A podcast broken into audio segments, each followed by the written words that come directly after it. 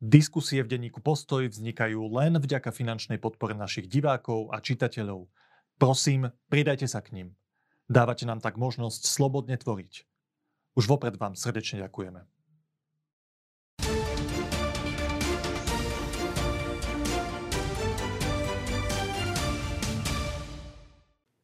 Žijeme náročné časy a okrem vojny u našich susedov či nedávno utlmenej pandémie nás trápia aj vážne hospodárske problémy prečo veľké zdražovanie vlastne vzniklo, ako s tým bojujeme a ako by sme mali.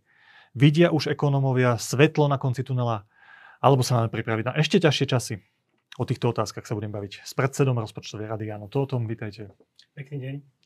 A so známym ekonomickým analytikom Jurajom Karpišom. Vítajte. Dobrý deň. Páni, poďme hneď na úvod pomenovať jasne príčiny toho veľkého zdražovania tej inflácie, lebo sa mi zdá, že aj medzi ekonomami sú naozaj rozpory v tom, ako pomenovať tie príčiny. Pán Kropiš, vy jednoznačne hovoríte už veľmi dlho, však ste napísali e, knihu Zlé peniaze, že masívne tlačenie nových peniazí a aj počas pandémie uvoľňovanie veľkých finančných prostriedkov zo strany vlád, masívne fiskálne stimuly, že, že to je ten, ten problém. Nové peniaze, nekryté peniaze, ktoré sú natlačené do ekonomiky. E, iné dôvody, ktoré mnohí ľudia riešia, že prečo vznikla tá inflácia a tak ďalej, ste pomenovali aj v našom rozhovore z pred roka, že sú to rozprávky z tisíc a jednej inflačnej noci. Teda ten problém vidíte jednoznačne. Viem, že na tomto nie je medzi vami úplná zhoda. Tak páni, vieme teraz definitívne tento rozpor o príčinách inflácie vyriešiť? Pán Todd. No, neviem, či budeme vedieť. E, ja si myslím, že e, veľká časť e, dôvodu, prečo máme vysokú infláciu, bola daná aj covidom, ako prebiehal aj vojenským konfliktom, e, čo sa týka cien energií a potravín. A bol, bola daná aj hospodárskou politikou, aj keď tam by som videl väčšiu vinu e, pri tej fiskálnej politike, rozpočtovej politike a najmä v prípade Spojených štátov, kde tie deficity, ktoré súviseli s pomocou počas covidu, boli enormné. Také niečo sme strašne dlho nezažili. Čiže bol to určite experiment kde niektorí hovorili, že nebude to mať až taký inflačný e, dopad, pretože ľudia sú zľaknutí, samozprávy sú zľaknuté a tie peniaze, ktoré dostali, tak neminú. Ale boli tam prirodzene aj varovania, že toto môže mať veľký inflačný dopad a zdá sa, že naozaj to má. A popri tom by som povedal, že tá menová politika má skôr ako menší e, e, dopad na tú infláciu. Ona má dlhodobý dopad nejaký, ale nemá dopad taký, že by tá inflácia kvôli nej mala byť dvojciferná. Takže ten váš záver, keby ste mali povedať, ten hlavný faktor je teda, že, že hlavne v Spojených štátoch vláda počas covidu dávala z rozpočtu, federálneho rozpočtu, obrovské množstvo peňazí na nejaké stimuly, na platy zamestnancov firiem a tak ďalej. A to bol podľa vás ten hlavný Áno, boli tam tie helikopterové peniaze, ja možno spomeniem, aby sme vedeli, o akej veľkosti sa bavíme. Uh, pri tom deficite uh, rozpočtovom deficite je u nás číslo 3% HDP, mm-hmm. ktoré je také maximálne a, a nad to už hrozia pokuty v takých bežných časoch. A v Amerike ten deficit bol 15%. Už pred krízou e, Trump mal nezodpovedne vysoký deficit, okolo 6%, výrazne nad tými 3%, a potom to uskočili až na tých 15%. Ja si myslím, že jeden z tých dôvodov bol, že počas predchádzajúcej krízy, tej finančnej krízy, E, sa ukázalo, že tá vládna pomoc bola asi nedostatočná. E, a teraz to v zásade prehnali na opačnú stranu, ale že naozaj brutálne prehnali či už e, Trump, ale aj Biden. A to bol taký akože jeden z veľmi silných impulzov pre globálnu infláciu. Ale ne, nepodceňoval by som aj ten samotný priebeh covidu, pretože covid znamenal, že ekonomika sa naraz synchronne zastavila Inflácia mimochodom klesla v, u nás aj pod 1%. A potom sa naraz spustila. A to takisto vyvolalo ob, obrovské pnutie, e, čiže najprv pokles a potom e, výrazný nárast. A do toho ešte prišla vojna, ktorá ovplyvňuje ceny energii najmä pre, pre Európu a tá nám ešte výraznejšie akože uh, úvodzovka pomohla s tou infláciou smerom k dvojciferným číslam. Rozumiem. Pán Karpiš, my sme sa o, tom, o tejto téme rozprávali viackrát a ja, ja som si vždy v hlave spájal to, čo, aj to, čo hovorí pán Todd, že, že tie veľké peniaze, ktoré americká vláda dala do tej ekonomiky, som si vždy spájal s tými, s tými zlými peniazmi, o ktorých ste ako príčine to som rád, to som rád, že všetkých tých problém, problémov hovorili, ale zdá sa aj z toho, čo hovorí pán to, že sú to dve iné veci. Čo vy na to? Ešte na začiatku poviem tým uh, rozprávkam tisíc, tisíc za jednej noci, aby som... Ja som inflačnej noci. Áno, inflačnej noci. To som nezľahčoval vojnu, lebo ten rozhovor sme robili pred vojnou, to ešte aby som teda podotkol, že... Lebo už, už pred tou vojnou, už pred tou vojnou bolo asi milión príbehov, že prečo rastú ceny. Najprv, že zateplujú doma, domácnosti polystyrenom, preto rastol polystyren. Potom bolo, že zrušili sa obedy zadarmo na Slovensku. To zvýši, sa prerušili kvôli covidu. Preto, preto, preto som hovoril, že to je, to je rozprávky tisíc jednej noci a my akože vo vede hľadáme jedno vysvetlenie, ktoré vysvetlí veľa nezávislých akože javov a pomerne ako jasným spôsobom. Uh, my, ja súhlasím s Janom v tom, že tá, ten fiskál, to znamená ten fiskálny stimul, bol dôležitou časťou toho, že prečo sa to tak rýchlo, tá monetárny stimul preklopil do rastu to, tých cien, že je, ten môj príbeh má dve zložky. Ten prvý je ten monetárny, to je naozaj, že tá centrálna banka, čo spraví. A ja si pamätám, tuto som sedel eh, s Lukášom Krivočíkom, a ja som tedy uvádzal jednu moju knihu, ktorá akurát vyšla a on sa ma pýtal, no dobré, a kde máš tú vysokú infláciu? Že máme 0,7% inflácia, bola presne tedy. A ja som vravel, že nie, nie, čakaj, čakaj, už ide, lebo tie peniaze boli vytlačené a teraz je len otázka, akým spôsobom, ktorými kanálmi sa dostanú do tej ekonomiky. A v Amerike naozaj to bolo tým, že najprv Trump a potom Biden sadol do tej helikoptery a na tých ľudí hádzal tie stimulačné šeky. Že najprv to bolo 1500 eur, potom 1800 e, dolárov, pardon. A tie stimulačné šeky bol teda tá cesta, ktorou sa tie nové peniaze dostali e, do tej ekonomiky. Ešte aj kamarát, čo robil v Amerike pár rokov dozadu, mal Social Security Number, tak jeden z tých stimulačných šekov doletel až do Banskej Bystrice a stimuloval náš agregátny dopyt. Ale hej, akože ten fiskál je dôležitá časť, ale ten fiskál bol financovaný práve cez tú centrálnu banku. Spojené štáty americké v roku 2020 federál mali dvakrát také vysoké výdavky, ako mali príjmy z daní a z odvodov. Dvakrát, dvakrát. To znamená, keby chceli vtedy vyrovnať rozpočet, tak musia zvýšiť všetky dane o 100%. A ten rozdiel, to je presne to, čo, to je to tlačenie peňazí, o ktorom vravím. Ono malo podobu uh, toho, že teda Pavel sa zlákol, to, to bolo v marci 2020, lebo začali byť nepravidelné predaje a nákupy, akože nedostatok likvidity na trhu s americkými štátnymi dlhopismi. No a vtedy zareagoval a vtedy viac menej v priebehu pár mesiacov vytvoril cez 20% nových dolárov. A oni sa nejakým spôsobom musia dostať, čiže ten fiskál je dôležitá súčasť, ale nie, keby Takto, keby ten fiskálny stimul bol zafinancovaný štandardným spôsobom, to znamená, že z dania odvodov, tak najprv predtým, než Trump to rozdá niekomu, to musel niekomu zobrať. A tomu niekomu, komu to zobere, tomu by klesla dopytová sila. To znamená, že na konci by to bola nula. Hej. Že keby to bol štandardne zafinancovaný fiskálny stimul, pardon, tak to nemá šancu akože zdvihnúť všetky tie ceny v ekonomike. Dobre, ja to skúsim úplne laicky zhrnúť, čo ste povedali a poprosím vás o reakciu. Tak ja tomu rozumiem tak tomu, čo hovorí pán Karpi, že boli tu zlé peniaze, vďaka tej monetárnej politike. A tie sa v momente, keď nastal problém v Spojených štátoch, COVID a tak ďalej, a americká vláda chcela podporiť tú ekonomiku, ona zobrala tie zlé peniaze a dala ich tým ľuďom, pustila ich do obehu a to spôsobil ten problém. Takže Neúplne. Vaša On, reakcia. Ona ich vytvorila. Hej, tým nekrytým deficitom, eh, deficitom na dlh, eh, vláda priamo vytvorila ďalšie nové peniaze, čiže to nie sú peniaze, ktoré by len zobrala z E, že už boli vytvorené, ale ona ich navyše vytvorila. E, jeden ten silný argument, e, ktorý mám proti, tejto, proti tomuto príbehu, aj keď chápem, že môže na prvý pohľad byť zaujímavý, pretože vie vysvetliť niečo relatívne jednoduchým spôsobom, je, že, že to tlačenie peňazí v Amerike máme už 12 rokov, v Európe máme 7 rokov a dopad peňažnej masy, zvýšenej, zvýšeného objemu peňazí na infláciu väčšinou trvá do dvoch rokov. 1,5 až 2 roky je ten maximálny dopad. Čiže ja predpokladám aj, že Juraj akože varuje voči hyperinflácii už možno nejakých 10 rokov.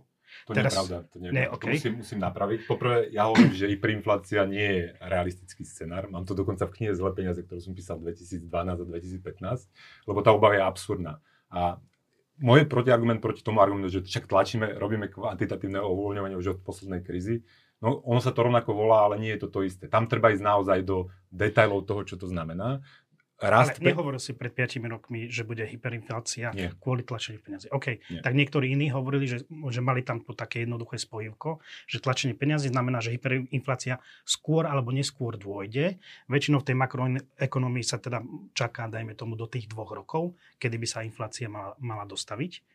Uh, Čiže z tohto hľadiska nevidím to priame spojenie, že čisto menová politika bez tých ostatných vplyvov by niečo také dokázala, lebo by sme to už videli dávno.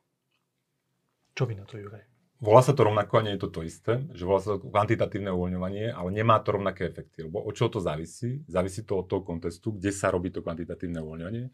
Počas tej poslednej finančnej krízy, keď sa začalo robiť kvantitatívne uvoľňovanie, tak bežali banky na banky. To znamená, banky si navzájom nedôverovali a zanikalo veľké množstvo tzv. e, tieňových peňazí. To sú peniaze, ktoré vznikajú v neregulovaných subjektoch, ktoré si navzájom požičiavajú. To sa volá taká rehypotekácia e, dlhopisov. No a v tom prípade tie kvantitatívne uvoľňovanie len zaplnilo dieru po tých zanikajúcich peniazoch. Čiže keď sme sa pozreli na efekt, čistý efekt na peňažnú zásobu, ten bol drobný. Tam vôbec nebol dôvod, preto som ja nehovoril o hyperinflácii, že rast tej skutočnej peňažnej zásoby, ktorá je dôležitá pre ekonomiku, bol mierny. A ja som pánovi Magušinovi pred e, rozhovorom ukazoval, že aj keď porovnáme, čo robila Európska centrálna banka v tejto pandémii a s tým, čo robila v kríze v roku 2010 až 2013, vtedy jej súvaha narastla o 1 bilión eur a teraz počas tej pandémie v prebehu necelých dvoch rokov o 4 bilióny. Že akože druhá, druhý môj argument proti tomuto je nielen, že ten kontext bol iný, lebo vtedy sa zaplátala diera po nejakých zmiznutých zlých peniazoch, ale tentokrát tá, ten stimul bol gigantický. Akože naozaj z historického porovnania Spojené štáty amerického mali väčšie, v tom súhlasím, že naozaj tá veľká inflácia začala v Amerike, lebo keď sa pozrieme na rast peňažnej zásoby v Spojených štátoch amerických,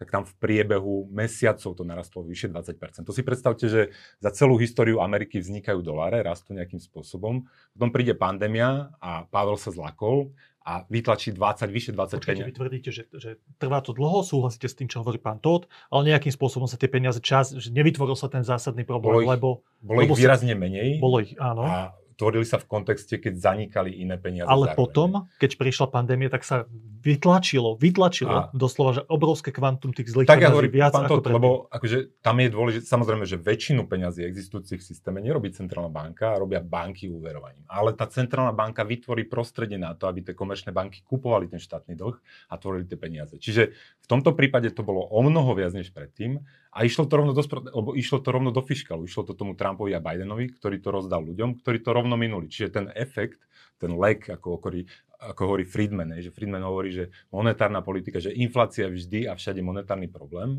Akurát on vraví, že te, to meškanie je variabilné a je dlhé, čiže od pol roka do dvoch rokov on zvykol hovoriť. Tentokrát to bolo extrémne rýchle, práve preto, že, že to išlo práve tým ľuďom. Pán to skúste mne ako úplnému lajkovi vysvetliť, že, že ja, lebo to, čo hovorí pán Koropnič, tomu rozumiem, sa zdá, že Ja- ja boli som- tlačené zlé peniaze, ale ešte to nebolo tak veľa, potom zrazu sa ich vytlačilo strašne veľa. Mne akože úplne jednoducho mi to dáva logiku, že v čom je ten, tá vaša pozícia iná. Ako štandardne, keď sa hovorí o tlačení peňazí, tak sa spomína tlačenie peňa- peňazí centrálnou bankou. Čiže to je to kvantitatívne uvoľňovanie, že centrálna banka nakúpi štátne dlhopisy a dá bankám za to peniaze. Hej? Čiže vy, vymení papier za peniaze. Že toto sa nazýva akože tl- voľne tlačenie peniaze, toto kv- kvantitatívne uvoľňovanie. A je pravda, že je to len malý objem peňazí z tej celkovej peňažnej zásoby a preto bola podľa mňa aj chyba vtedy ľudí tvrdiť, že týmto tlačením peňazí, lebo to tlačenie peňazí bolo eno- enormné v tej, v tej úzkej uh, definovanej peňažnej, uh, v tej menovej báze, uh, bola chyba hovoriť, že na, nastane hyperinflácia, alebo presne ako Juraj spomína, že gro celkového tlačenia peňazí v ekonomike nerobí centrálna banka, ale robia, peňažné, robia komerčné banky poskytovaním úverov. Čiže oni dostanú nejaký stimul od tej centrálnej banky a štandardne zvyknú, keď dostanú stimul, e, rozbehnú úverovú aktivitu a vytlačia ešte násobne viac peňazí. A, a presne toto Jura spomína dobre, že toto nenastalo. Hej, v tých pred... A centrálna banka vedela, že to nenastane. Ono to Rozumiem. nenastalo možno, Poďme že, teraz do toho čiže bodu tej- vedela, že, že, že, že, že tam nie je to riziko, že to nie je nezodpovedné, že tam nie je riziko tej hyperinflácie a naozaj my sme infláciu mali skôr nižšiu ako cieľ. Hej. Čiže, čiže trošku to pomohlo, ale pomohlo to no, akože priblížili sme sa infláciou k tým 2%, 2% ale štand, akože takmer 10 rokov bol problém, že tá inflácia bola paradoxne stále nižšia, ako by centrálna banka chcela. No, a pán Karpiš potom hovorí, že potom sa to radikálne zvýšilo, tá tvorba tých zlých peňazí. E, nemyslím si, že to tlačenie peňazí bolo až tak, akože z, e, z pohľadu centrálnej banky bolo až tak výrazne vyššie, akože bolo vyššie, lebo prišla, prišla pandémia. Ale myslím si, že, že možno Jura skôr hovorí, že potom tie, tie komerčné banky začali viac dávať úvery ako, ako v minulosti. Čiže to rozhodnutie. Akože, aj keď sa pozrieme potom... na tú peňažnú bázu, čo si spomínal, to akože ten menší výsek, aj ten narastol radikálne rýchlejšie ako v tej finančnej kríze. Čiže aj tam to bol gigantický stimul. A bolo to v prostredí, kde tie banky ako išli do toho a nakupovali tie dlhy. Že, nakup, že tvorili tie peniaze tými, tými... A tá peňažná báza v tým začiatkom toho tlačenia peniazí rastla typu, že 40 aj 50% akože roč, že akože percentuálne sa treba, treba na to pozerať, že tam tie nárasty boli na, naozaj e, enormné, ale je pravda, že potom tie komerčné banky už neskôr boli ako keby v lepšom stave a teda cit, e, vedeli citlivejšie možno e, akože úverovaním podporovať to tlačenie peňazí centrálnou bankou. Ale samotné tlačenie centrál, e, peňazí centrálnou bankou podľa mňa nemalo ten zásadný vplyv. Je, je pravda, že komerčné banky niečo spravili navyše a ja hovorím, že hlavne aj vládna politika, rozpočtová politika, lebo to je ďalšie ako keby tlačenie peňazí, ale štátom, keď zvýši deficit, ktorý nie je krytý. A tam je zásadný rozdiel oproti tomu, čo hovorí pán Karpiš? Keď to teda spraví štát, že ide do deficitu štátneho rozpočtu, dá nejaké obrovské množstvo peniazy firmám na podporu zamestnanosti a tak ďalej. Ak sa pozeráme... A oproti tomu, čo lebo ja to spájam, tie dve veci. Ak sa pozeráme na celkovú peňažnú masu, čiže M, M2 alebo M3, tak tam sme možno bližšie k sebe, ako keby sme sa pozerali len na tú um, menovú bázu, ktorá je Trošku, tlačená. aby, som, aby to nevyzeralo, že si zase súhlasíme, alebo čo, tak akože, podľa mňa, kde ja vnímam ten rozdiel, ja vnímam, že, že tá centrálna banka urobila chybu, lebo ona videla ten efekt na tej peňažnej zásobe a ona napriek tomu akomodovala fiskálny stimul. To sa volá akomodovala. To znamená, že urobila miesto pre tých politikov, aby míňali. Ona už v roku 2021, keď videla ten efekt na tej peňažnej zásobe, videla, že to, čo ona spravila, v, to, v, v tom svojom výseku má veľký efekt na tie ozajstné peniaze. Ona vtedy mala dupnúť na brzdu a mala začať brzdiť. A vtedy by politici nemohli tak rozdávať, lebo by si nevedeli požičať na ten deficit od tých trhov, od tých bank. A čiže centrálna banka otvorila priestor pre ten fiskálny stimul. V tom sa nezhodneme, že ja tam vidím, že keby centrálna banka robila svoju prácu a neakomodovala ten fiskálny stimul, to znamená, že Pavel mal na začiatku roku 2021 ešte predtým začať dvíhať úroky. Tak, to je, tak ani Biden, ani Trump nemôžu urobiť to, čo spravili paradoxne si myslím, že možno sme sa posunuli bližšie k sebe. Čiže neviem, či Juraj bude súhlasiť, že dajme tomu 12 rokov v Amerike sa tlačia peniaze, že tých prvých 9 rokov bolo bezproblémových a bavíme sa tu o roku 2021-2022 E, ak, ak sa tu zhodneme, už to je veľk, veľká zhoda, že, lebo mal som pocit, že e, ty si aj vydal tú knižku a tak ďalej, že to už bolo viacero rokov dozadu a stále hovoríš ako keby o, o, o zlých peniazoch. To znamená, mal som pocit, že ty si v tom tábore, dajme tomu, tých nemeckých ekonómov, ktorí hovorili, začali sa tlačiť peniaze, 12 e, rokov dozadu, alebo v Európe 7 rokov dozadu, čiže príde hyperinflácia. A to si myslím, že sa nepotvrdilo.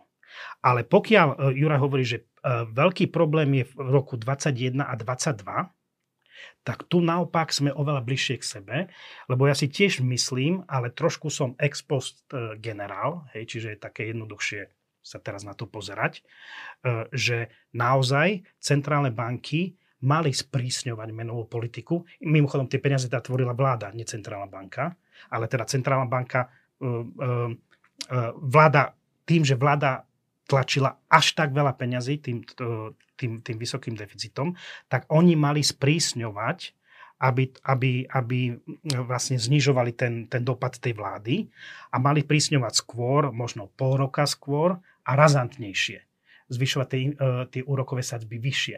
Čiže ak toto je tá story, že prvých x veľa rokov nebol problém a problém je teraz na konci, tak paradoxne sme bližšie pri sebe. Uh-huh. No nie, lebo samozrejme, že, že na toto ti nepoviem áno, lebo teraz sa s tebou bavím ako s makroekonomom, čiže musím hovoriť v agregátnych veličinách ako agregátny dopyt a agregátna ponuka. Keby som sa s tebou bavil ako s expertom na bankový sektor, tak poviem, to, čo sa dnes deje v bankách, je priamy dôsledok toho, že sa tlačili tie peniaze a že sa zachraňovali inštitúcie, ktoré sa nemali zachrániť. Čiže Teraz tu sa bavíme o makropolievke, kde je to vlastne jedno, lebo je to všetko zmixované. Keby sme chceli hľadať jednotlivé rybičky, z ktorých je tá makropolievka postavená, tak poviem, že nie, že tam boli negatívne. Že napriek nízkej spotrebiteľskej inflácii tam boli obrovské problémy tým, že sa nafúkla dlhopisová bublina, tým, že sa zachránili finančné inštitúcie ako Deutsche Bank alebo Credit Suisse, ktoré prežívali vďaka tým zlým peniazom. Čiže, ale to je úplne iná debata. V čom ale ešte by som, by som sa vrátil k tej makropolievke, že tie problémy začali už v roku 2020. Že, že ten Pavel akože tak stimuloval tú tvorbu peniaze. Nedávno. Hej, Hej, tla, roky, začalo sa tlačiť roky. peniaze 2009, e, v, e, v Európe marec 2015, len aby sme mali ten historický. Že to je proste nedávno voči tomu dlhému obdobiu. No, akože v Európe aj predtým, len sa to robilo cez programy uh, cielených dlhodobých pôžičiek, trojročných TLTRO a iné Ešte programy. Čiže, čiže, čiže, čiže to nerobili cez kvantitatívne uvoľňovanie, ale tam ako tie peniaze, ktoré vznikli, mali trojročnú uh, dobu splatnosti. A to len oslabuje ten argument, hej, že, že hovorí, že problém bol akurát na konci, ale týchto 70% toho času, keď sa tlačili peniaze, nebol problém.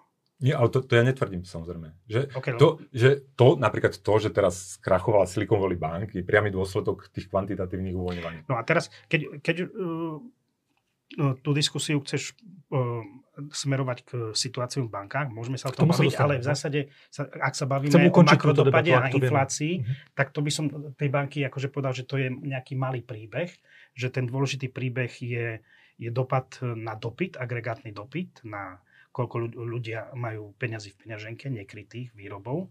A tam si myslím, že teda ten, to problémové obdobie bol, bolo len nedávne roky, ktoré viac súvisia s tou rozpočtovou politikou ako s tou dlhodobou. A keby sme pokračovali tak ako predtým, keby neprišla pandémia a tak ďalej, tak by to bol udržateľný stav. To vytvrdíte.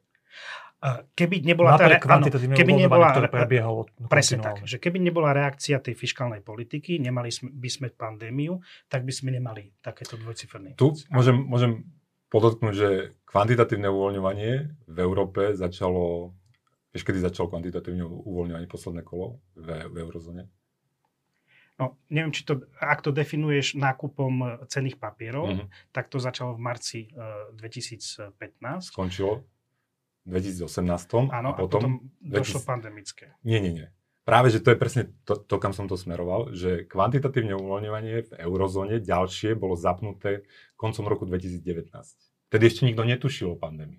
Čiže my nemôžeme sa tváriť, že predtým tá ekonomika fungovala a tie momentálne stimuly ja, spo, boli, boli len to posledné? Lebo nie, nie, práve, práve, práve to, sa ti, to je môj hlavný argument, že Teraz sa to zlialo všetko ľuďom a už zabudli na to, že koncom roku 2018 padli akciové trhy v Amerike o 20%. Trump húčal na Pavela, šéfa americkej centrálnej banky, nech otočí, nech otočí, lebo tá ekonomika to nezvládne.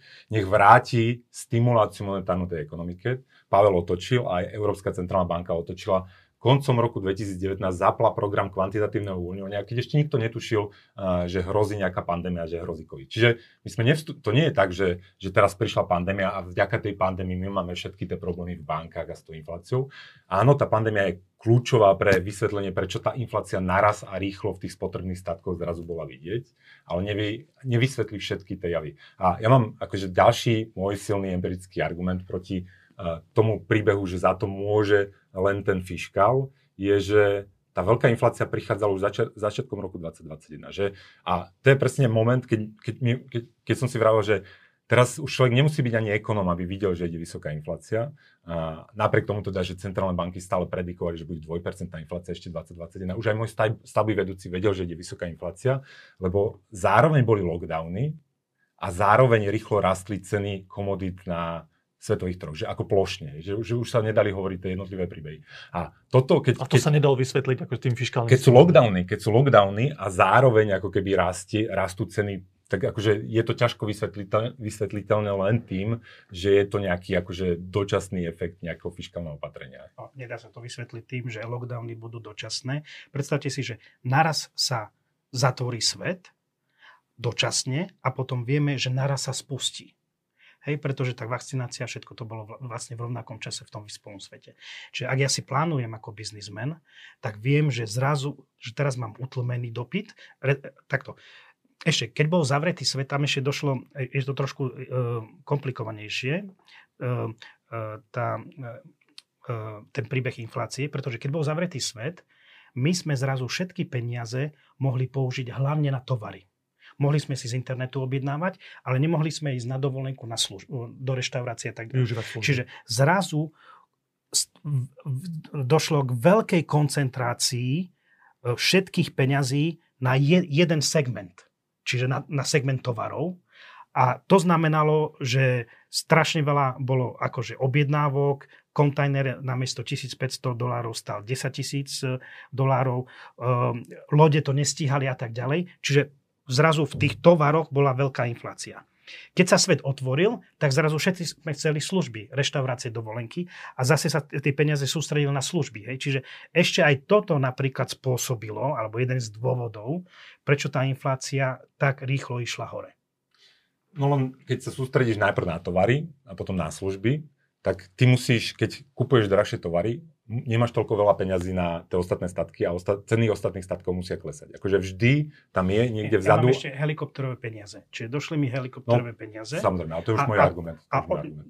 to je ten argument o tej rozpočtovej politike. Helikopterové hey, peniaze nie sú z centrálnej banky. Sú, ako, sú, no, no takto, že, že Pavel, keď zvýšilo tých 20% za tých pár mesiacov, tak on nakupoval americké dlhopisy do centrálnej banky. Áno. Americké štátne dlhopisy. Áno. Čiže priamo financoval americkú vládu. Ale to rozhodnutie uh, spraviť tie helikoptery. Centrálna banka nemá právo moc posielať ľuďom peniaze. To môže vláda, to je fiskálna politika a to spravila uh, americká vláda. Keď ja som komerčná banka a mám na aj americké štátne dlhopisy a nemám už ďalšie zdroje financovania, som v rovnováhe a príde za mnou americký prezident, že chcem si požičať peniaze. Nemám financovanie, nepožičam ti, alebo mi zaplať vyšší úrok. Zrazu príde Pavel a povie, že ja ti kúpim tie štátne dlhopisy, čo ty máš, a ty kúp prezidentové nové štátne dlhopisy. Takže takýmto spôsobom Centrálna banka americká vytvorila priestor na súvahách komerčných bank, aby americká vláda mohla zafinancovať ten fiskálny stimul. Že, že to, že to nekupovala napriamo od americkej vlády... Že nemusel neznamená... úrok toľko rásť, Nie, nie, ale že vytvorila miesto, vytvorila miesto na súvách. To, to, akože, môj argument nie je cenou, môj argument je to samotným priestorom pre ďalšie zadlžovanie.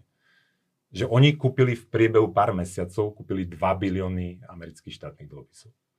Ale tie štátne dlhopisy vytvorila americká vláda, nie centrálna banka. No, samozrejme, samozrejme, ale keby tam nebola tá centrálna banka, tak oni ich nemôžu vytvoriť, lebo ich nemajú kam napchať, lebo nemajú, nemajú dopyt na to, nemajú priestor. Že domácnosti a banky nemajú priestor na súvahách na ďalšiu absorpciu amerického dlhu. Alebo ak by mali, tak by mali za marginálne vyšší úrok. Práve to, že nenarastol úrok a zároveň americká vláda bola schopná predať naraz obrovské objemy uh, nového dlhu, je vďaka tej centrálnej banke. Keby tam tá centrálna banka nebola, tak, tak to nemôže spraviť. Akceptoval by som, že úrok by bol e, vyšší, ale asi nie je mi jasné, že americká vláda by nevedela predať to, čo globálne sa pokladá za bez, bezrizikové finančné aktíva. Či už rezidentom alebo nerezidentom. Presne to vystrašilo Pavela, že keď si pozrieš krivku úrokov na amerických štátnych dlhopisoch, tak práve to spustilo to tlačenie peňazí, že ho vystrašilo, ako prudko začali rásť úroky, úroky práve na... Čiže to, čo si popísal, sa presne začalo diať a vtedy do toho vstúpila tá centrálna banka a akomodovala to. Môj argument je, že fiskálny stimul, ktorý by nebol akomodovaný centrálnou bankou, by nemohol byť inflačný. Lebo na niekde inde by tlmil ten agregátny dopyt. Čiže ten efekt, čistý efekt... To nesúhlasím. Ako stimul je definovaný ako navýšenie deficitu to znamená, to nie je, že mám rovnaký deficit a stimulom. Ja stimulom len vtedy, keď deficit mi me, medziročne sa prehlbí. Čiže súhlasím. definícia stimulu je, že to je vždy nekryté. To súhlasím, súhlasím, súhlasím, zle som sa vyjadril. Ten stimul by mohol byť o mnoho, o mnoho, o mnoho menší. Že, že, by ne, že by nemohli dať taký veľký fiskálny stimul, keby nemali za sebou tú centrálnu banku bol by drahší a možno by bol automaticky menší, ale ty, e, neviem, či na Trumpa, e, ktorý už zhoršil tú rozpočtovú politiku ešte pred krízou, hovorím o tým 6% deficite, e, či to by bolo, či na tých politikov to až tak funguje. Dobre páni, tá diskusia do nejakej miery prebehla, však aj naši diváci si urobia názor. Ktoré Ale v zásade, len aby som to zhrnul, že, že s tým pohľadom, že tá menová politika sa mohla sprísniť skôr a s tým viac, s tým súhlasím, ale bavíme sa v zásade vydávate o tých dôraz, posledných rokoch. Áno, vydávate dôraz na tie posledné roky a tvrdíte, že to, čo hovorí pán Karpi, že to bola že týkajúca bomba, v zásade, keď to, keď to zjednoduším. 10 ročná, tak to áno, tak, tak to podľa vás nie je pravda. Áno. Lebo to ale, nevysvetľuje to výrazné ja som, zvýšenie tej inflácie. Ja som, že tej inflácie, o tej inflácii ja som začal hovoriť v decembri 2020. Že, že, že pre mňa to nebola týkajúca bomba z hľadiska tej inflácie. Že ja, som, ja vidím globalizáciu, vidím pokles produktivity, vidím všetky iné faktory, ktoré viedli k tomu, že v tých spotrebných statkoch tá inflácia akože mala problémy v tom vyspelom svete. Že ja som nehovoril, že teraz skôr či neskôr musí prísť hyperinflácia. Naozaj nie. Ja na, to, že ide vysoká inflácia, som začal hovoriť koncom roku 2020 na základe toho, čo sa hovorilo na začiatku roku 2020. Že, Vy ste hovorili, že, že tá týkajúca bomba spôsobí veľký že, problém lebo, v nejakom ja, momente. Samozrejme, že, lebo ja hovorím, že tá cenová inflácia má rôzne podoby, niečo je v spotrebných statkoch, niečo je v aktívach a tá aktívová cenová inflácia, to prebiehalo, je, že ako dlhopisy, nehnuteľnosti, akcie, to, to vieme, že tých posledných 10 rokov akože v tom finančnom cykle rástlo. Teraz sa bavíme o tej inflácii v tých spotrebných statkoch a to by som skôr akože alokoval na, na tú pandemickú reakciu. Dobre, páni, tak máte v niečom, v niečom odlišné postoje. Z tohto, čo ste povedali, niečo som pochopil, niečo, niečo nie. Vy skúste prosím povedať, že či z toho vyplývajú iné závery k tej aktuálnej situácii, že ako sa k tomu má svet postaviť, ako sa majú zachovať centrálne banky, vlády, že či, či z týchto vašich rozdielnych pozícií vyplývajú rozdielne riešenia pre tú, pre tú aktuálnu situáciu, alebo nie ako vo všeobecnosti s tým, čo robia centrálne banky, súhlasím. To znamená zvyšovanie úrokov. Akože ex post generál by povedal, že malo prísť skôr a Áno. viac. Uh, teraz sa trošku príbeh začína komplikovať práve tou situáciou v bankách. A v zásade my sa na to, že ak by naozaj bankový sektor uh, bol, ako, to, čo v súčasnosti vidíme, je, že ľudia uh, nevyberajú peniaze a nedávajú si to pod vankúš, ale v zásade v Amerike, ale v zásade e, vyberajú peniaze ako keby z tých malých bank a dávajú ich buď do veľkých bank alebo do peňažných fondov. A problém je, že práve tie malé regionálne banky výrazne zvyknú úverovať. Prečo to tí ľudia robia? Sa boja, že prídu o tie svoje úspory? Alebo z akého dôvodu dávajú do väčších bank? Re- regulácia v Amerike, a to, to bolo asi prekvapenie pre veľa ľudí, lebo došlo aj za Trumpa k tej deregulácii, je taká, že v zásade Amerika reguluje hlavne veľké banky.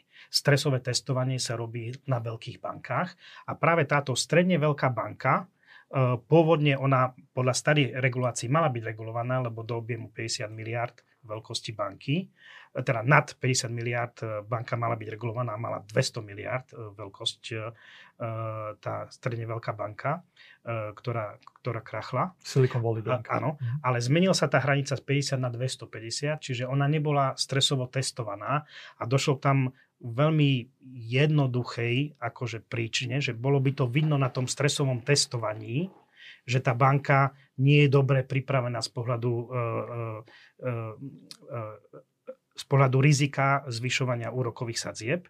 Ale keďže banka nebola testovaná, tak aj keď stále je trochu prekvapivé, že niektorí hovorí, že sa o tom vedelo, nevedelo, proste tie menej re, uh, regulované banky majú ten, uh, majú ten imič, že môžu byť rizikovejšie, lebo menej sa na nich pozera centrálna banka, menej ich skúma a, na, a analizuje a robí tzv. to stresové testovanie. Mhm, takže keď je ľuďom horšie, tak chcú z tej rizikovejšej banky dať svoje peniaze do väčšej istoty. Hej, lebo aj videli v minulosti, že niektoré veľké banky sú ako keby príliš veľké na to, aby krachli a je tam teda tá motivácia prirodzená aj z pohľadu makroekonomie ich zachraňovať. Problém však je, že, že tie menšie banky, oni sú bližšie k tým podnikom, domácnostiam a viac úverujú, či už hypotéky alebo, alebo podnikové úvery. A ak dôjde k takémuto presunu akože trvalejšiemu, tak to bude znamenať vo všeobecnosti pomalšie úverovanie. Pomalšie úverovanie znamená e, tlak na spomalenie ekonomiky, a sú nejaké prvotné prepočty, ale to sú všetko obrovské e, odhady. A len čisto ilustratívne poviem, že niektorí si myslia, že to, čo sa teraz deje s tými bankami v Amerike, je podobný stimul na stimul e, negatívny na spomalenie ekonomiky, ako keby centrálna banka zvýšila úrokovú sadzbu možno o 0,5% alebo 1%. Čiže teraz je vlastne diskusia o tom, že to, čo centrálne banky robia, to znamená sprísňovať e, menovú politiku, či sa nemá na chvíľu zastaviť, keďže došlo k automatick- môže dôjsť k automatickému sprísneniu práve cez tie problémy v bankách. Jo, ešte ako, ako budete reagovať? Položím tú otázku, že vy ste dlhodobo apelovali a stiažovali sa na šéfku napríklad Európskej centrálnej banky Christine Lagardovú, že si sedí na rukách. To bol taký váš výraz. Už ste spokojní s tým, čo robí? A môžete reagovať aj na pána Tak som spokojný, že už niečo začala robiť, lebo... Je to dostatočné, ja si pamätám ešte teraz? koncom roku 2021, ako Christian Lagarde hovoril o nejakom hrbe, že už sme za tým hrbom a teraz tá inflácia bude klesať a nebolo pomerne zrejme, že ešte len začneme sa šplhať na ten Everest. Čiže už robí. Podľa mňa mala robiť viac a skôr. A, ale zaujímavé, že ty si ma prekvapil, Jano, ako nový keynesianec, si nový keynesianec, že, že, si, že si hovoril, že na, na vine sú fiskálne stimuly, že si nešiel do fiskálu. Že, že vláda by dnes sa ekonomika prehrieva. Tá otázka bola, že či centrálne banky majú robiť to. to Ale že, že keď podľa teba je kľúč, kľúčová príčina vo fiškále, tie deficity sú staré obrovské, Amerika bude mať 6%, myslím, na budúci rok, že, že dnes by Keynes, aj Keynes by dnes ako hovoril, že tak ako urobte prebytkový rozpočet, nie deficitný, lebo máme Amerika má najnižšiu nezamestnanosť z roku 1956, v eurozóne máme najnižšiu nezamestnanosť historicky, na Slovensku nemali sme nižšiu, tesne pred pandémiou. Čiže na mojom mieste, aj napriek tomu, že trošku sa ríšime v tých príčinách, ja by som povedal, že vláda mala teraz robiť prebytkové rozpočty. To je, to je prvá vec. Znižovať deficit. Úplne súhlasím. Čiže jednak, a diskusia bola o tej menovej politike, ale hneď by som povedal, čo sa týka rozpočtovej politike, že áno, vidíme, lebo my sme sa báli, že príde recesia vidíme, že tie, e, pre, pre tento rok, že tie čísla, neviem, či už sa bavím aj o Slovensku, že tie čísla sú relatívne OK. Mm. Trh práce, nedochádza tam k nárastu nezamestnanosti, k, k ničeniu e, pracovných miest. Čiže zdá sa, že energokríza snáď nejako odznieva mhm. a preto je práve teraz dobrý čas e, zamýšľať sa nad tým, ako dajme tomu od budúceho roka a, a, a nielen od budúceho roka na viacero rokov dopredu si pripraviť tú stratégiu, konsolidačnú stratégiu, to znamená, ako prinavrátiť tie vysoké deficity e, k tým nižším úrovniam. Takže to sú také dve, dve hlavné riešenia. Ale, že... Presne tak. Ešte, ešte, ešte, aby som dokončil, ja sa zase teraz vrátim do toho monetáru, že som prešiel cez ten fiskál, že ja už o tom ale nie som až tak presvedčený a to preto, že to je taká zaujímavá vec, že, že áno, súhlasím s tým popisom problémov v tom bankovom systéme. Ja hovorím, že sú problémy v bankovom systéme väčšinou do pol roka, do roka vidíme spomalenie v uverovaní tak keď tým bankám ide o prežitie, oni nie sú až také, nerobia toľko úverov, nie sú, ta, nie, nie sú také hladné na riziko. Ale v tej Amerike, ja keď sa pozriem na tú prapričinu, na základe ktorej som v roku 2020 hovoril, že je vysoká inflácia, ja tam vidím teraz defláciu. Že v americkej peňažnej zásobe máme defláciu. To znamená niečo, čo sme tam nevideli od moderných časov, že hľadám od druhej svetovej vojny, sme nevideli pokles, medziročný pokles, to, čo ja definujem ako peňažná zásoba. Ja som začal o tom hovoriť už minulý rok, na jar minulého roku, všetci si ťukali na, na čelo, že teraz najprv strašíš infláciu, teraz hovoríš o deflácii. No ale tak, ako hovorí Friedman, že tam sú lagy, tam je akože meškanie.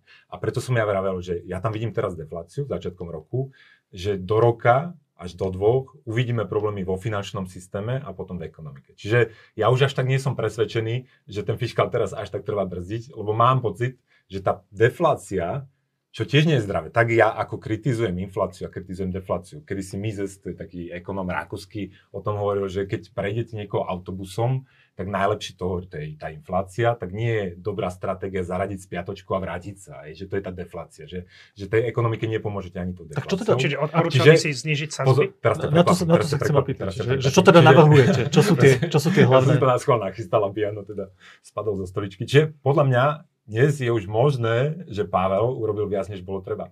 Že dnes je možné, že Pavel je príliš prísny vzhľadom na tú situáciu. Že americký Fed už nemá zvyšovať americké úroky sú už príliš vysoko. Lebo to, čo popisoval Jano... Že už to prehnal, hej? Áno, že to prehnal, prehnal. Lebo to, čo popisoval Jano, ten únik vkladov z malých bank, to je do 250 miliard v Amerike zadefinované, je problém malých bank. Najviac vkladov, to je zaujímavé, uteká z veľkých amerických bank a oni utekajú do peňažných fondov. A prečo utekajú tie banky? Lebo priemerný úrok na vkladoch vo veľkej americkej banke je 0,6%. Priemerný úrok v peňažnom fonde je 4,6%. Neoplatí sa to nechávať v bankách. A dnes máme všetci e, chytré telefóny, vieme presúvať peniaze okamžite rýchlo. Za posledné dva týždne ušlo 200 miliard, 200 miliard amerických dolarov. Čiže toto bude, tento diferenciál úrokový bude za chvíľku problém podľa chcete, mňa. Chcete nás strašiť, že padnú aj veľké banky? Nie, nie, určite nie, určite nie. Akože tam ešte nie sme. To je, o tom sa môžeme baviť zase niekedy inokedy. Lenže toto je problém a ten problém je samozrejme zhoršovaný tým, že tie krátke úroky sú už relatívne, relatívne vysoko. No a čo robia peňažné fondy s tými peniazmi? Keď, keď, keď ten vklad utečie do peňažného fondu, tak peňažný fond to dáva do Fedu na overnighty, to znamená, že to požičiava Fedu na noc za nejaký úrok a tie peniaze de facto miznú z obehu, čiže nepôsobia v tej ekonomike, ekonomika ich nevie používať. Čiže Teraz ja som momentálne skôr mám obavu z tej deflácie, ktorá sa momentálne... Dobre, a veľmi stručne, že, prepáčte, že ešte veľmi stručne, že teda to vaše riešenie, že čo sa má robiť je čo? to, to, je presne, to je presne, to sú nástroje centrálnych bankárov, to je nástroj každej centrálnej inštitúcie. Že to je predstava, že my vieme centrálne riadiť teda komplexnú vec, ako je ekonomika. Ja neviem, ja im neviem teraz poradiť, lebo... Mal by si sú, povedať, lebo sú naozaj... znižiť úroky ak máš takúto Nie, lebo predstavu. no takto, že, že ten problém tej nízkej, teda tej vysokej inflácie v Amerike ja verím tomu, že, ide, že sme uh, na ceste dole. Všade sú. Vzhľadom ale na ten fiskál, o ktorom sme sa bavili, nie som presvedčený, že tá nová rovnováha bude niekde, kde bola tá stará. Ja mám pocit, že tá nová rovnováha bude nad tými cieľmi tých centrálnych bank. Čiže nie som presvedčený, že americká centrálna banka vyriešila problém rýchleho rastu spotrebných statkov, ale zároveň vidím, že v tom finančnom systéme ona pácha také problémy, že z toho môže byť akože uh, problém pre stabilitu toho finančného systému. Čiže naozaj Pavel je medzi dvoma kameňmi a má ťažkú situáciu a ja mu neviem poradiť, ani mu nechcem poradiť, lebo ono to naozaj nemôže fungovať, keď vy ako máte si vymyslieť nejaký úrok pre celú ekonomiku, lebo úrok je cena, úrok má vzniknúť, úrok nemá byť vymyslený. Vy súhlasíte s tou definíciou problému? Neviem, či som dobre, uh, dobre pochopil, lebo uh, mal som pocit, že Jurek Karpiš v zásade je najväčší optimista, čo sa týka inflácie, že dokonca, že vymizne možno veľmi rýchlo a dokonca bude deflácia a to hovorí správne, že to môže byť problém. Čiže vnímal som toto, ale zároveň povedal, že nevie, či problém s infláciou je poriešený. No Čiže lebo ne... tak ako v 70. rokoch, neviem, či si pamätáš, ako to prebiehalo, že tá inflácia nikdy nepríde v jednej vlne lebo inflácia je v podstate porušenie tabu. Že keď ja tvorím, som pracujem v Coca-Cole. Čiže bude v takom rozkolisanom svete. No, no presne, že, že ono mu to môže klesnúť, príde recesia, príde, prejavia sa tie deflačné tlaky z tej peňažnej zásoby na cenách, približí sa k cieľu, ale potom môže prísť ďalšia vlna. Akože keď bude príliš, a, príliš nízko s tým základným úrokom. Čiže to je v podstate akože komplikovaná situácia, na ktorú ja nemám akože jednoznačnú a ľahkú radu. Ako z môjho pohľadu Určite, že to riziko, že tie banky by mohli zásadnejšie stlmiť tú ekonomiku a že, že teda inými slovami tie úroky sú už nastavené príliš vysok, vysoko, vysoko. Určite tu je, ale sú tu aj iné akože rizika, napríklad, že nepodarí sa, že teraz inflácia všade pôjde relatívne prudko dole ale neviem, nakoľko ľahko sa podarí z tých úrovní blízko 2% naozaj dôjsť až tým 2%, že, že paradoxne prísť k nejakým 3-4% môže byť relatívne jednoducho, ale potom to stlačiť dole k tomu inflačnému cieľu 2%, môže byť komplikovanejšie. Dobre, to sú rizika, vaše, ako keby... Rozumiem, ja by som... to vaše riešenie je že pokračovať v zvyšovaní úrokových sadzieb zo strany centrálnych bank plus zásade... Riešite deficity tých štátnych rozpočtov, to ste hovorili, že to je ten ano. správny čas s tým začať. To sú tie správne riešenia. Áno, najmä z, z pohľadu Slovenska, tie deficity si myslím, že tá situácia tu nie je taká, že by tá ekonomika potrebovala... Jasne. A páni, keď hovoríme celý čas o tej americkej situácii, viem, že to je asi veľmi dôležité aj pre, pre náš trh a pre eurozónu a tak ďalej, pre Európu ako takú, že to vieme, to, čo hovoríte o tej Amerike, preniesť aj ku nám? Že to je ten problém, to sú spojené nádoby? Je to podobné, ale sú tam špecifika samozrejme. Lebo že... chcem to stiahnuť tak, že ku bežnému slovenskému občanovi, ktorá teraz vidí, že, že vo februári 22, ak sa nemýlim, mal potraviny niektoré vybrané typy, že mal o 30% lacnejšie ako dnes. Ide, ide, ide o to, že do, e, trošku sa odlišuje Amerika od Európy podľa mňa v tom, že úrokové sadzby Amerika začala oveľa skôr, a ukazuje sa, že bolo to asi správnejšie, tie sadzby sú vyššie a zároveň tá regulácia bank je slabšia, najmä tých, tých, men, tých menších bank. V Európe s tými úroko, úrokmi sme ešte o dosť nižšie a zároveň tá regulácia bank sa pokladá za prísnejšiu v Európe. Čiže z tohto hľadiska možno v Amerike je o, trochu väčšia motivácia teraz možno počkať, nenutne zvyšovať sadzby, aj keď zdá sa, že možno budú zvyšovať, ale možno väčšia počkať, kdežto v Európe ešte tá motivácia na, že, na zastavenie uh, uh, nárastu úrokov môže byť menšia ako, ako Dobre, rozumiem. Poďme teraz úplne jednoducho, páni, že tak ľudia chodia nakupovať a vidia, že potraviny majú výrazne drahšie ako predtým. Že kedy môžu čakať, že sa to zlepší, tá situácia? Alebo že sa nebude zhoršovať už len? Podľa mňa tie potraviny naozaj objektívne prekvapili. Uh, my keď sa, akože, keď uh, rozmýšľame, ako vlastne robiť prognózy cien potravín, tak sa pozeráme na komodity a tie hovoria, že každú chvíľu by tá dynamika cenového nárastu potravín mala začať klesať. Lebo tuším, že medzimesačne že nejaké 2% ešte stále rástla? Na, na, na medzirokov tie potraviny rastú skoro 30%, tak. 29%, v, v Európe nejakých 20%, ve štvorke s výnimkou Maďarska tam je to skoro 50%, ale mali by sme byť na vrchu, čo sa týka inflácie, uh, akože veľkosti nárastu.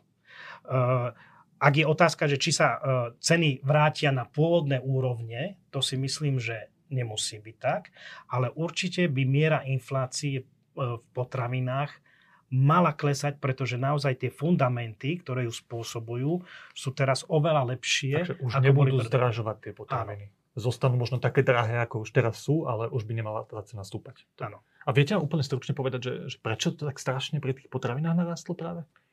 Tam je určite vojnový konflikt, e, pšenica, olej a tak ďalej, mm-hmm. Ukrajina, Rusko.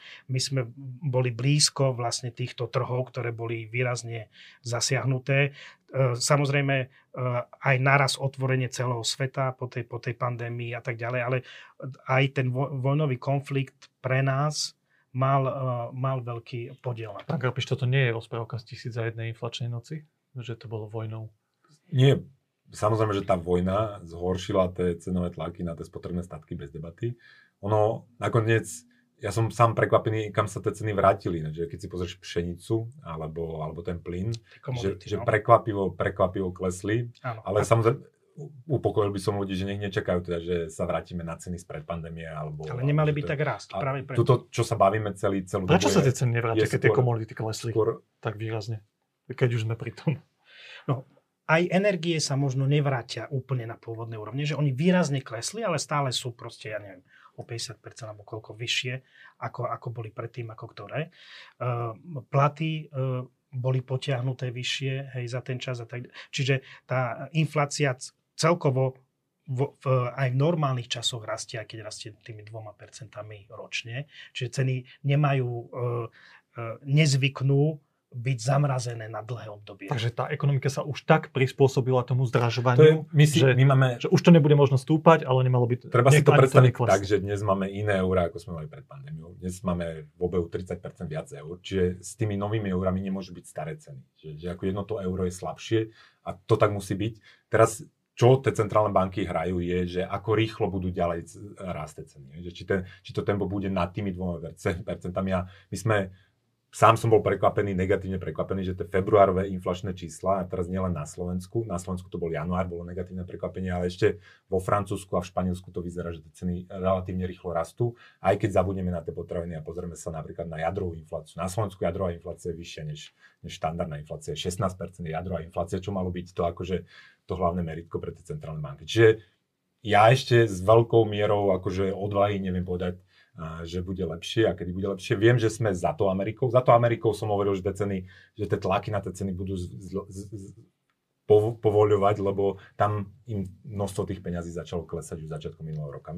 V Európe sme na tom neskôr, ale možno vyzerá to tak, že akože tie najväčšie tlaky by sme mohli mať už zase. Pani, vy vlastne hovoríte to, že, že keď ľudia cítia, že sa im znížila životná úroveň, nejakým spôsobom majú drahšie potraviny a tak ďalej, nemajú peniaze na dovolenky alebo na nejaký vyšší životný štandard, tak to sa majú akože prijať, že toto je náš budúci štandard. Už vám dúfajme, že nebude horšie, ale ako sa vám takto prepadla životná úroveň, tak toto bude už ten nový štandard. Tak to je?